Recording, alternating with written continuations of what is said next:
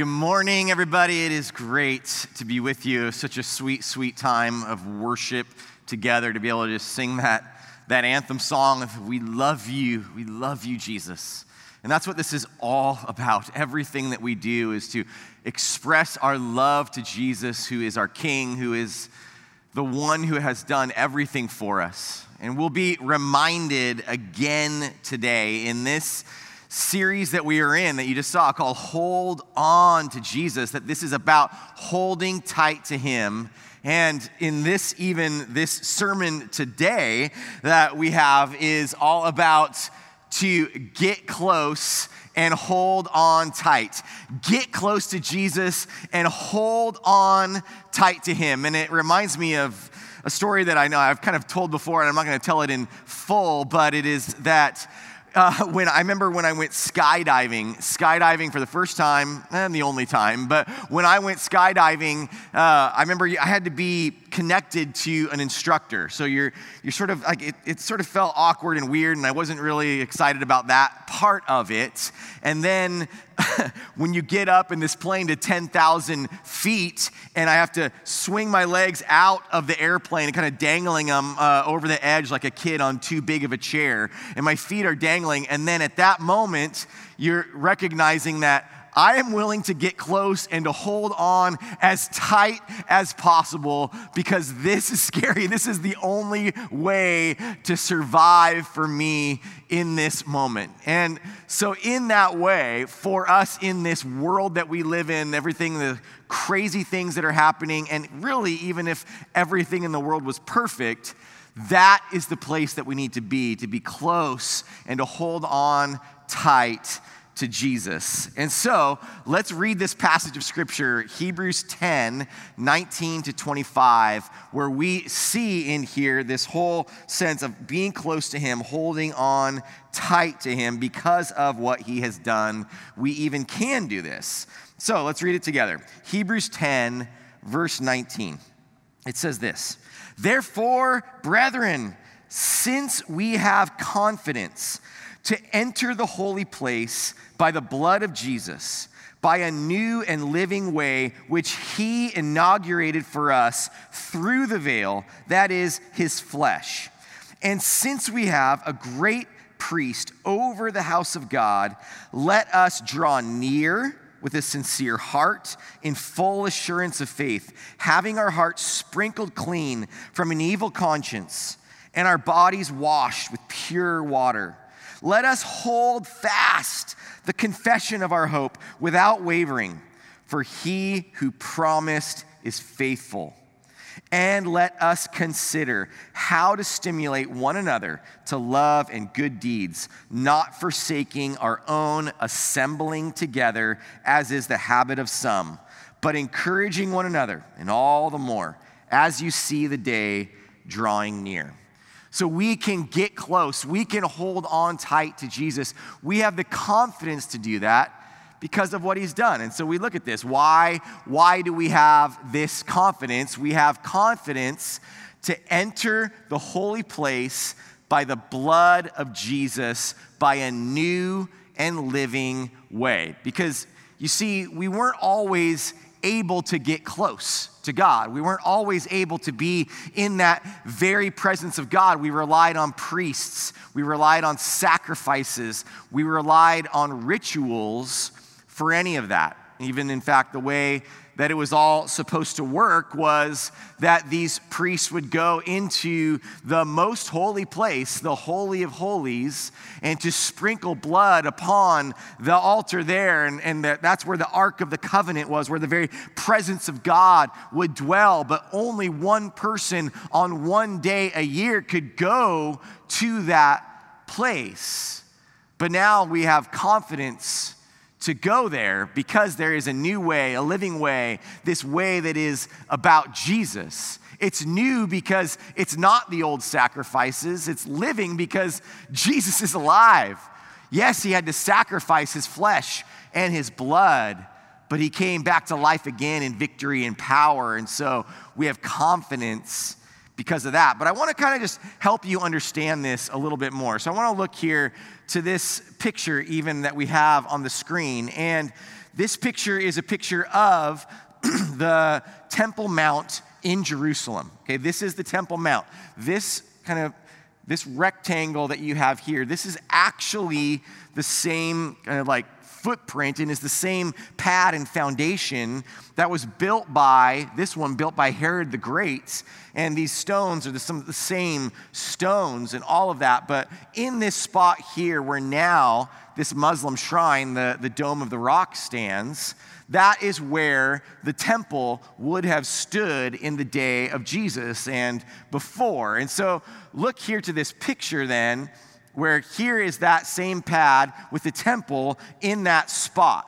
So kind of go back, we go back to the, um, the, the, photo. You see, it's like not exactly the same uh, angle, but it's pretty close, right? Where you can see how this is. And the temple stood there. There's different outer courts and inner courts of the temple. And in this spot here is where sacrifices were made. But this building, which we'll kind of zoom in on, this building is the actual temple itself. And uh, so, again, out here, you've got sacrifices being made. In here is the temple. Now, even then, within that temple, and this is uh, a kind of a cutaway of, because the temple, I don't mean to be confusing, but a little bit, the taber, it was called the tabernacle while the people of Israel were wandering around. It was called the tabernacle because it was a tent that would get packed up and moved. Then, when the people of Israel were able to settle in Jerusalem, they built the full temple, but you could still see the inside is the same. And so the inside was the same, and this is the temple building. And I just like this picture of this cutaway best. That's why I used it. So you've got this this holy place here, and then within that is the most holy place, the Holy of Holies. And there was this curtain, this veil that would divide this area. And so only the high priest could go in through that curtain, that's the Ark of the Covenant, and to make that sacrifice, to sprinkle the blood there. And when that blood was sprinkled, it was this atonement, the Day of Atonement, this covering of the sin of the people for that year. Now, what happened though is when Jesus died upon the cross, when Jesus was that perfect sacrifice, this curtain, this veil was torn in two from top to bottom. And that now, that divide, that thing that divided us from the presence of God, was torn and opened, and we were able to have access to the very presence of God. It still took a sacrifice, but it was a new sacrifice and a living sacrifice because Jesus was resurrected. And so, because of that, we can be close. We can be close to God. We can hold on tight. We can draw near because of what Jesus has done. So, because of all of those wonderful things, those beautiful gifts that are described in those first few verses of, these, of this passage, we now can draw near. So let's actually use them. Let's actually do something with the gifts that God has given us, with the sacrifice that He has made. The first thing then that we can do is draw near. We have this confidence, so let's do it. Let's draw near and get close to God. And it says a couple interesting things. It says that we draw near with a sincere heart in full assurance of faith. Okay, so a couple things with a sincere heart.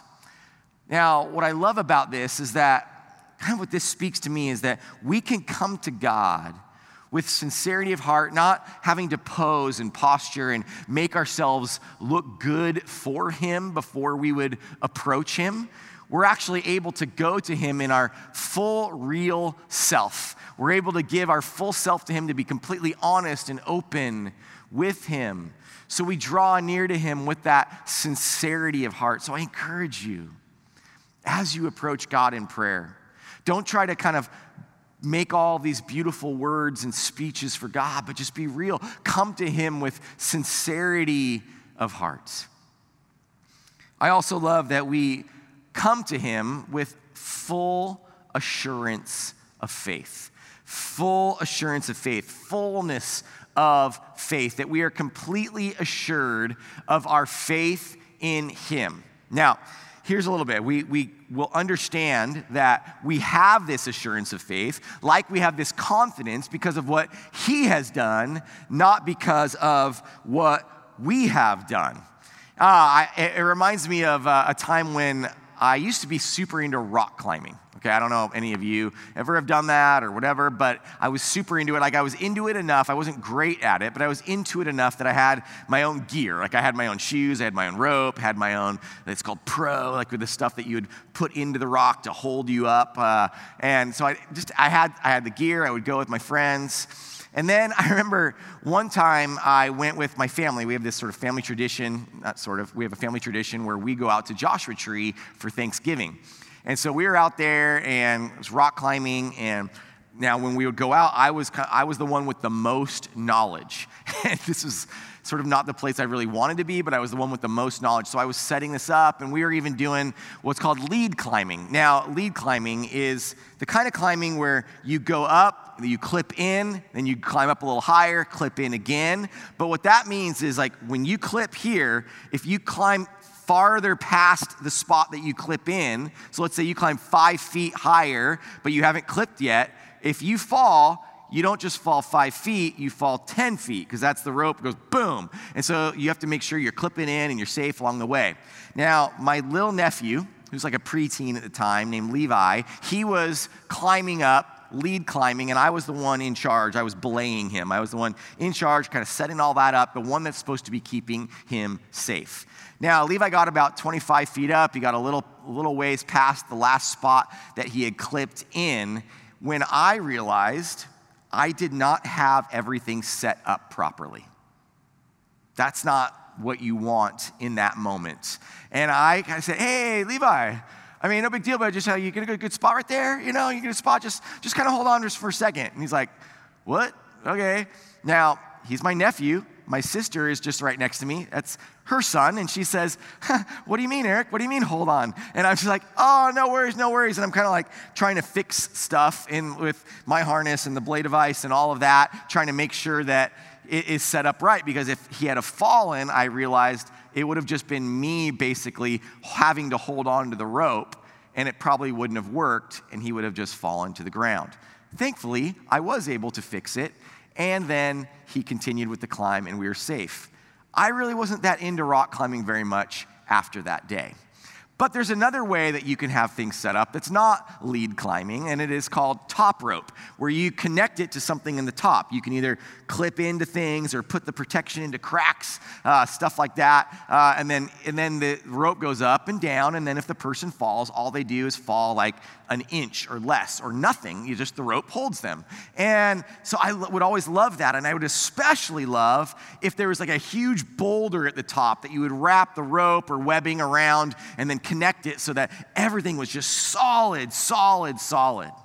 And what all that reminds me of, the reason I tell this, because we're talking about this full assurance of faith. That we have this full assurance of faith is when I was the one that would have to hold the rope to hold the rope so that my little nephew didn't fall 25 feet and get really badly hurt, if not die.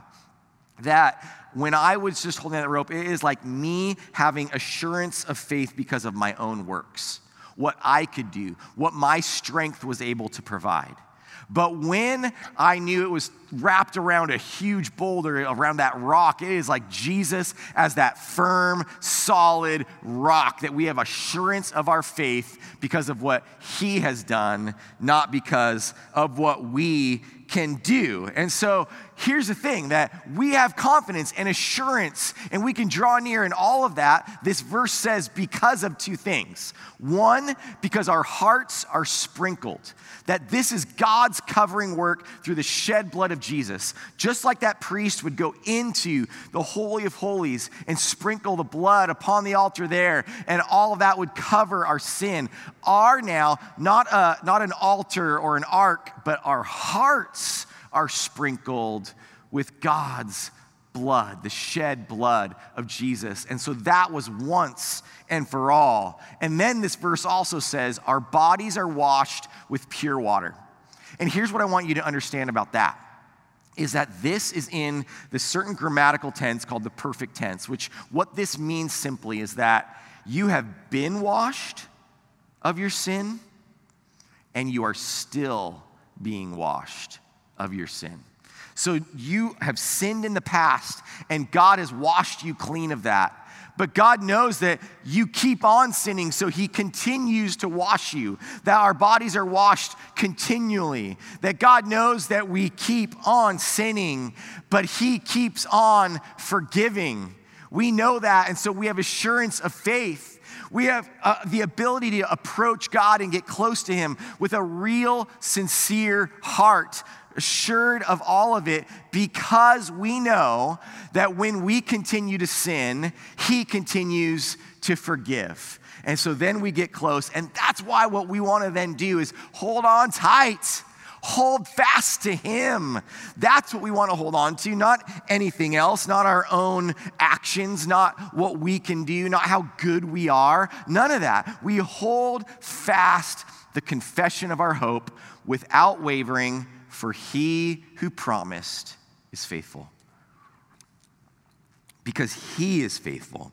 This is all about God. This is all about Jesus and nothing else. This book of Hebrews has been saying that over and over and over. Look to Jesus. Fix your eyes on nothing other than Jesus and then hold fast to Him. Hold fast that confession of our hope and don't waver because it's only Jesus that will keep you and hold you tight. And so, why do we do that? Because, as He says in this verse 23, He is faithful to His promises. God is faithful. It reminds me of this story of actually of my parents. My parents have been they've been married now for almost 70 years. I mean, it's incredible, incredible. And like all of us, when we get married, we make promises, right? You have, uh, you have an oath, you have a, this, this pledge that you make to one another. And so we make these vows, and in these vows, traditionally, often it says, for better or for worse, in sickness and in health. And so my parents been married, they, they had been married, I forget exactly how long, but almost, it was like 60 years at the time. And then my mom got sick with Alzheimer's disease. And that Alzheimer's disease is just a brutal, awful disease. And what would begin to happen because of that is my mom was really would get angry. She would hit my dad. She would scream at my dad. She would scratch my dad. She'd walk away, run away. She would leave, and all sorts of these things would happen. Eventually, she had to live in a, in a care home, and she lost her ability to speak. And so she couldn't even talk to my dad. She couldn't say his name. She would forget who my dad was. So there wasn't a lot that my dad was getting when you think about in that relationship. And you think about for better, for worse, and sickness and health. And what I love to see from my dad, my mom lived in this care home for six years.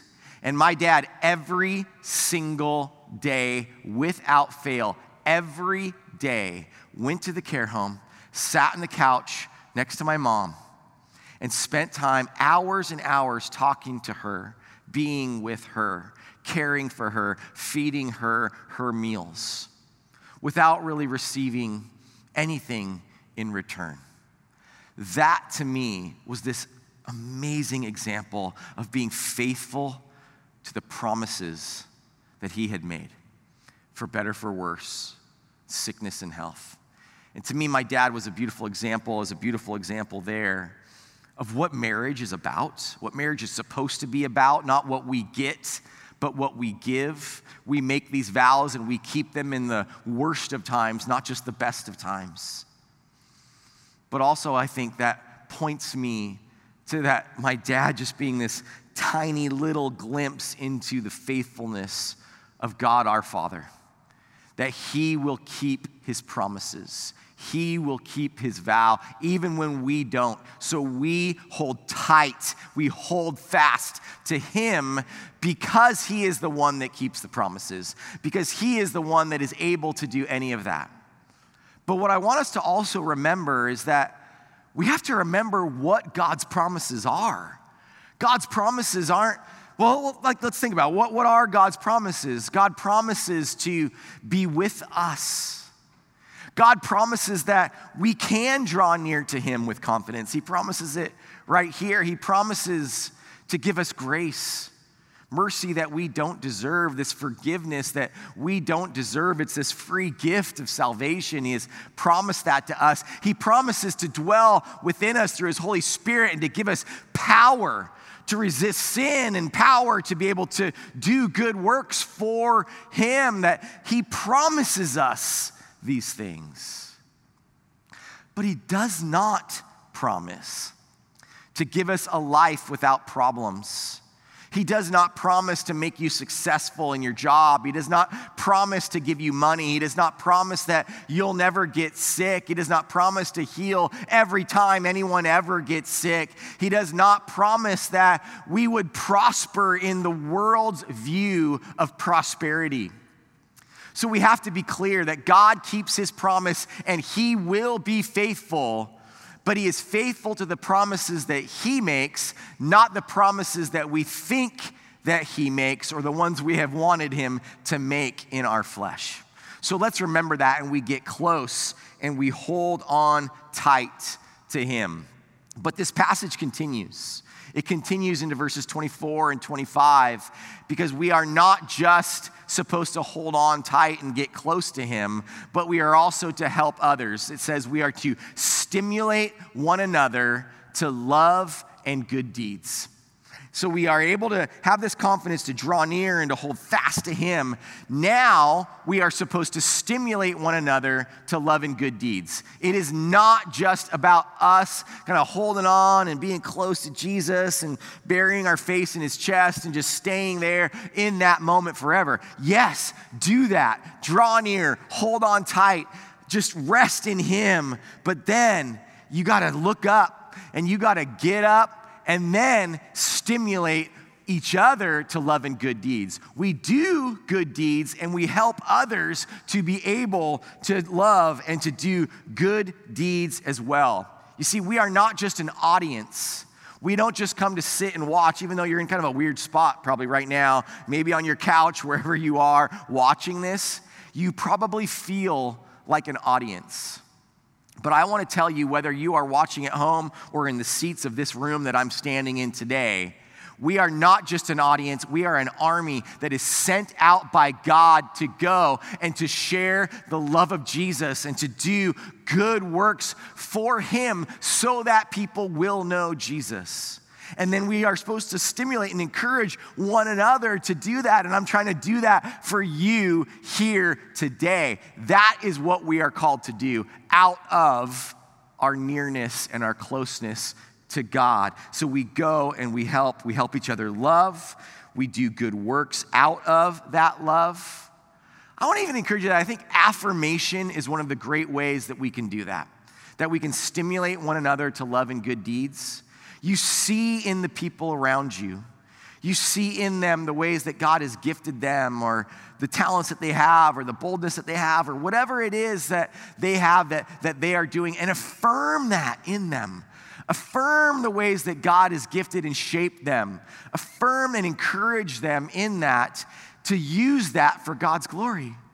And so I encourage you in whatever way that God has gifted you to use that for God's glory not your own, not anything else, not any other agenda, but the agenda of the kingdom of God, to share the name of Jesus with others. We even have a, a way that we're trying to do that as a church now, and it's called this pray and go. Pray and go. We're, so we're trying to mobilize people to do this, to pray and to go. And what this is, and you can check this uh, out more online if you go to this, this website, calvarylife.org slash pray and go, you can sign up basically to be a part of a, of, a, of a group being mobilized to do this. And what it is, is that we want to get every neighborhood that we have people that are members of Calvary Church, we want to saturate it in prayer. That we want people walking around the neighborhoods praying over every home and every family and every person in these neighborhoods. And so, what we encourage you to do is to go on these prayer walks around your neighborhood and pray for all these homes. And even as part of this that you can do also is even like we'll have these uh, door hanger tags that you can then tell people, hey, I prayed for you today. If you'd like more prayer, you can call me or go to this like website to find out more.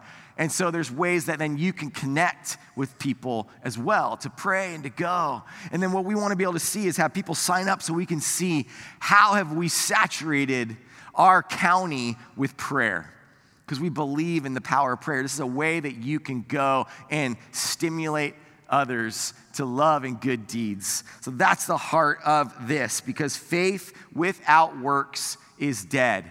Our salvation is not from our works, but our faith without our works is a faith that is dead. We are called to do something. Do something. Now, the next part of this verse is kind of interesting for this day that we are in. It says that we are also, so to stimulate one another with love and, or to love and good deeds. And then verse 25 says, not forsaking our own assembling together, as is the habit of some, but encouraging one another.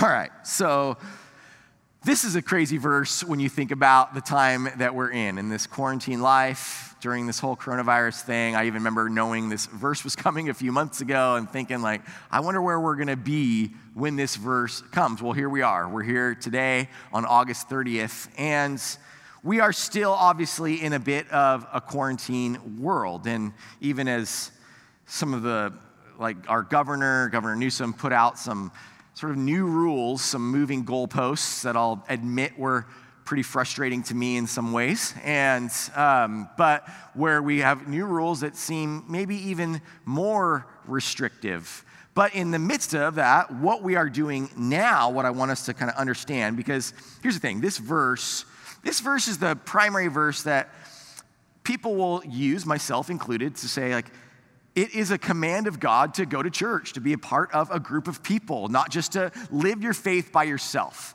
Because there's a lot of thought, like, oh, I'm just gonna, ah, I'm tired of the church, I'm tired of all the politics, I'm tired of the drama, I just wanna live. It's just, it's just me and God, man. It's just me and God. I'm just gonna have my time with the Lord, I'm gonna live my life. Well, and we say, okay, well, don't forsake the assembling together that we are called to do in Hebrews 10 25. And then in this day now, we say, okay, how are we obeying or not obeying this verse? A couple thoughts about this. One is a room like I am standing in now is probably non existent when this verse was written. Okay, this is not really kind of the environment that they were talking about. There was some assembling together in larger groups of the, the believers of that city, and maybe that was in a synagogue if, that, if they were able to use that. But mostly, the vast majority of the time, what what sort of church or gathering together looked like for the first century believers was gathering in homes and having a meal together, this love feast, and participating in communion, the, the Eucharist, and remembering the body and the blood of Jesus, and having that kind of time together, mostly in homes around their, their cities. And so that's kind of how the assembling together would work. So, what I want for us to understand is assembling together is not just having a huge worship service inside a church building. It is much more than that. And I believe that we should not forsake the assembling together in pairs, in groups, and in larger gatherings. Okay, so in pairs, in that sense of a discipling relationship, iron sharpening iron, that we are coming together, and whether that is a, a mature believer helping a new believer along in the faith, or if that is two friends in spiritual friendship sharpening one another, we need to meet together in that kind of relationship. We need to meet together in groups, small groups. Here at Calvary, we call life groups so life groups are meeting together. And that is probably, life groups are the closest thing to the first century church model than really even anything else that we do. And so that's why we talk about life groups a lot. And that's why I'm going to talk about life groups right now. Life groups are here for you to be able to fulfill that biblical command and for you to be able to have that community that we really are better together. And so, if you're not in a life group, I encourage you to go to our website, to go to calvarylife.org/slash groups. We need more people to lead groups, and we want more people to be in groups. So, I encourage you, so that you are not forsaking the assembling together, to join a life group. But we also, as a church, are meeting together in larger groups. We have our Spanish speaking service outside in the morning where they're worshiping together. And then we have our English speaking service every Sunday night at 7 o'clock out in the courtyard. And it's awesome. It is so awesome to gather together with fellow believers and to worship together, to hear from the Word of God together. And it's very, very similar to what we are doing here on this live stream. So I encourage you, if you are not coming and attending that service, to come, to check it out. If you feel safe in, to be able to do that, come, be part of that. Because we are not forsaking the assembling together. And I will also say that um, we are continuing to look towards how we can return to meeting together in this room as soon as we possibly can. My my heart for this has been to obey the Word of God primarily. I have not wanted to meet in this room and then have that be in such a way that we were disobeying the Word of God to submit to the governing authorities. And I recognize and know that there can come a point where that feels like it is not, um, that has become in this sense of, of, of a government overreach in the way that it is prohibiting us from practicing our faith. It is very difficult for me to say that having to meet outside instead of inside is prohibiting us from, from practicing our faith. That seems difficult for me. And so I am unwilling to disobey the word of God because of having to be outside. That's just where like my conviction has led me. And I know, and as goalposts are moving, I'm super frustrated by that and then I do have concern that that could be out of the government's desire to control us versus, you know, versus being safe. And so I get it. And I'm very hesitant to even talk about some of this in this way, but we are looking into that. We'll have meetings about that. We're in prayer about that with the elders and with our, our core pastoral staff. But I want us to do what is right according to the word of God not what I think is right according to our freedoms as citizens of the United States of America. The Word of God will always, always be the primary source for me in how we lead this church together. Okay, I'll continue. uh, that is uh, so that is not forsaking the assembling together. And then the very last word says, because we need to encourage each other and encourage one another in these difficult days.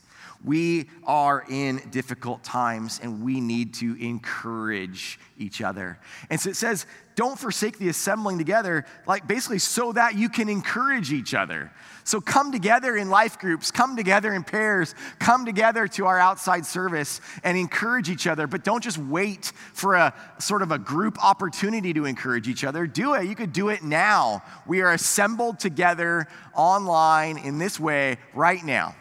So I would say right now, if there's someone near you, to encourage them or to pull out your phone and text somebody right now and encourage them. Just go, just do it right now. Encourage somebody right now by texting them or saying it to somebody that is near you. And you could actually live out this verse here in this moment. But don't take too long of ignoring me because I'm going to close this sermon out, I promise. All right. and then we're going to continue to worship as we sing here in a moment. But as we respond to this, here's what we have to do. We've heard this whole thing get close, hold on tight, so that we can stimulate one another to love and good deeds. So I challenge you to do something. Don't just sit around and be an audience, but be an army for God that goes out, that prays and goes and acts. So spend that time tight close, holding on, pray in prayer with Jesus. But now look for ways to encourage, to love, to do these good works, and to stimulate others to do that as well. And if that's through this whole pray and go thing, great. If that's through another way, great. But don't just sit still, activate your faith do something because Jesus has allowed us to draw near, to hold fast, so that we can do love and good deeds for Him. So let me pray for this for you now. Lord God, I pray that you would help us to understand how we should activate our faith. Lord, I pray that you would build up the confidence that we have inside to draw near to you with sincerity and full assurance of faith, God. I pray, Lord, that you would help us to then do good deeds, to love others, but also to encourage one another to do love and good deeds, God. I pray Lord, that our church would be a church that is not just about meeting in a room, but is about praying and going and living this life for you on the streets of our neighborhoods and communities and in the lives of the people that you have surrounded us with. We pray these things in Jesus' name. Amen.